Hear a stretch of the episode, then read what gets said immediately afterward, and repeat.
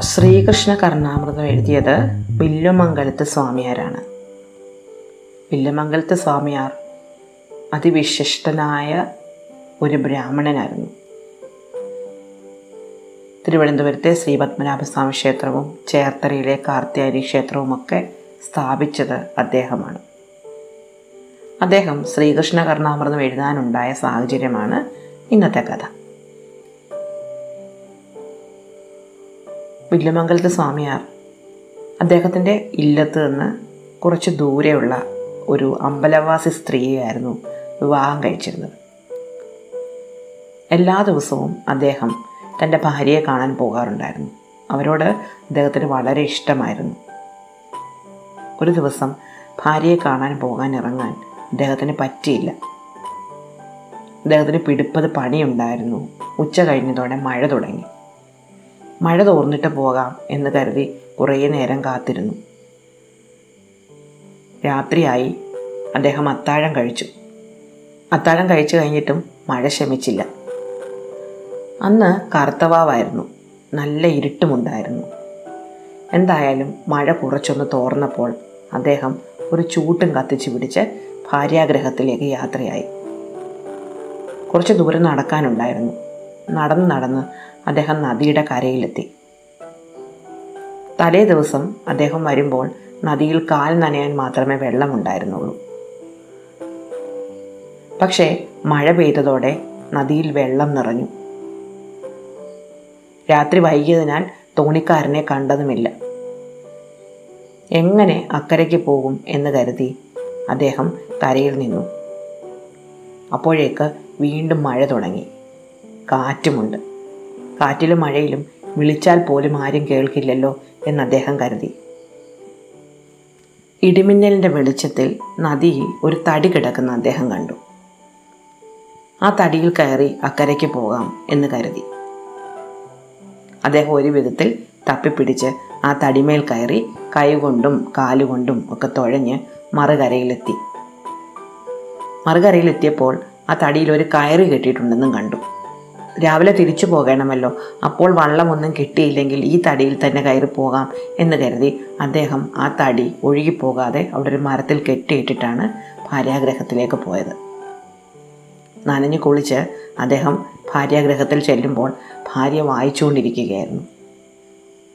എന്ത് തടസ്സമുണ്ടെങ്കിലും ഭർത്താവ് തന്നെ കാണാൻ എത്തും എന്നവർക്കറിയാമായിരുന്നു. അദ്ദേഹം വിളിച്ച ഉടനെ അവർ വന്ന് വാതിൽ തുറന്നു കൊടുത്തു. മാറാൻ വസ്ത്രം കൊടുത്തു. മുറുക്കാൻ എടുത്തു കൊടുത്തു. അതിനുശേഷം അദ്ദേഹം സ്വസ്ഥമായിട്ട് ഒരിടത്തിരുന്ന് അന്നുണ്ടായ സംഗതികളെല്ലാം ഭാര്യയെ വിസ്തരിച്ച് കേൾപ്പിച്ചു. അവരുടെ മുറിയിൽ ഒരു ശ്രീകൃഷ്ണന്റെ ചിത്രം തൂക്കിയിട്ടിട്ടുണ്ടായിരുന്നു.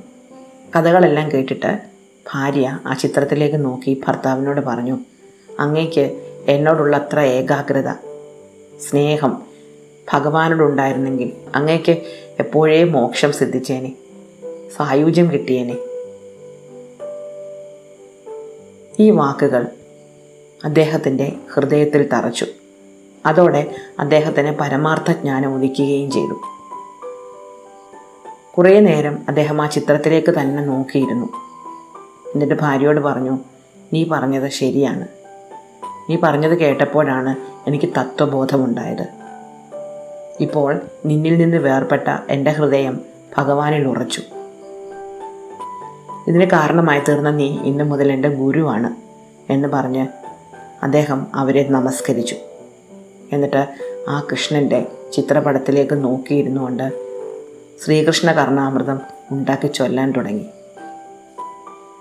വില്ലുമംഗലത്ത് സ്വാമിയാർ ശ്ലോകങ്ങൾ ഉണ്ടാക്കി ചൊല്ലി തുടങ്ങിയപ്പോൾ ഭാര്യ അടുത്തിരുന്ന് അവ എഴുതിയെടുത്തു തുടങ്ങി. എന്നാൽ എല്ലാ ശ്ലോകങ്ങളും ഭാര്യ എഴുതിയെടുത്തില്ല. കാരണം അദ്ദേഹം ഓരോ ശ്ലോകങ്ങൾ ചൊല്ലുമ്പോഴും ചിത്രത്തിലിരുന്ന ശ്രീകൃഷ്ണൻ വളരെ സന്തോഷത്തോടെ തലയാട്ടി അത് ആസ്വദിക്കുന്നുണ്ടായിരുന്നു. ചില ശ്ലോകങ്ങൾ ചൊല്ലുമ്പോൾ ശ്രീകൃഷ്ണൻ തലയാട്ടിയില്ല. അത് അദ്ദേഹത്തിന് ഇഷ്ടപ്പെട്ടില്ല എന്ന് കരുതി ഭാര്യ അത് എഴുതിയെടുത്തില്ല അതേസമയം ശ്രീകൃഷ്ണൻ തലയാട്ടി ആസ്വദിച്ച ശ്ലോകങ്ങൾ അവർ എഴുതിയെടുക്കുകയും ചെയ്തു.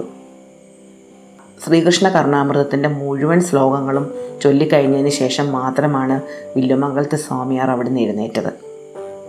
അതിനുശേഷം അദ്ദേഹം ഒന്നും മിണ്ടാതെ ഇറങ്ങി നടന്നു. അപ്പോഴേക്ക് നേരം വെളുത്തിരുന്നു. തിരിച്ചു പോകാൻ വേണ്ടി അദ്ദേഹം നദിക്കരയിൽ എത്തിയപ്പോഴാണ് താൻ തലേന്ന് തടിക്കഷണം എന്ന് എഴുതി കെട്ടിയിട്ടിട്ട് പോകുന്നത് ഒരു മൃതശരീരമാണെന്ന് അദ്ദേഹത്തിന് മനസ്സിലായത്. ആ ശവത്തിന്റെ കഴുത്തിൽ ഒരു കയറുണ്ടായിരുന്നു. ആ മനുഷ്യൻ കെട്ടിത്തൂങ്ങി മരിച്ചതാണെന്നും എങ്ങനെയോ നദിയിൽ വീണു പോയതാണെന്നുമാണ് അദ്ദേഹത്തിന് മനസ്സിലാക്കാനായത്. അദ്ദേഹം ഒരു തോണിയിൽ കയറി തന്റെ ഇല്ലത്തേക്ക് പോയി. കുളിച്ച് പുണ്യാഹം കഴിപ്പിച്ചു. പിന്നീട് അദ്ദേഹം സന്യസിക്കുകയും വില്ലുമംഗലത്ത് സ്വാമിയാർ എന്ന പേരിൽ പ്രശസ്തനായി തീരുകയും ചെയ്തു. ഇതാണ് ശ്രീകൃഷ്ണ കർണാമൃതത്തിന്റെ കഥ. ഇഷ്ടമായോ? അടുത്ത കഥ അടുത്ത ദിവസം.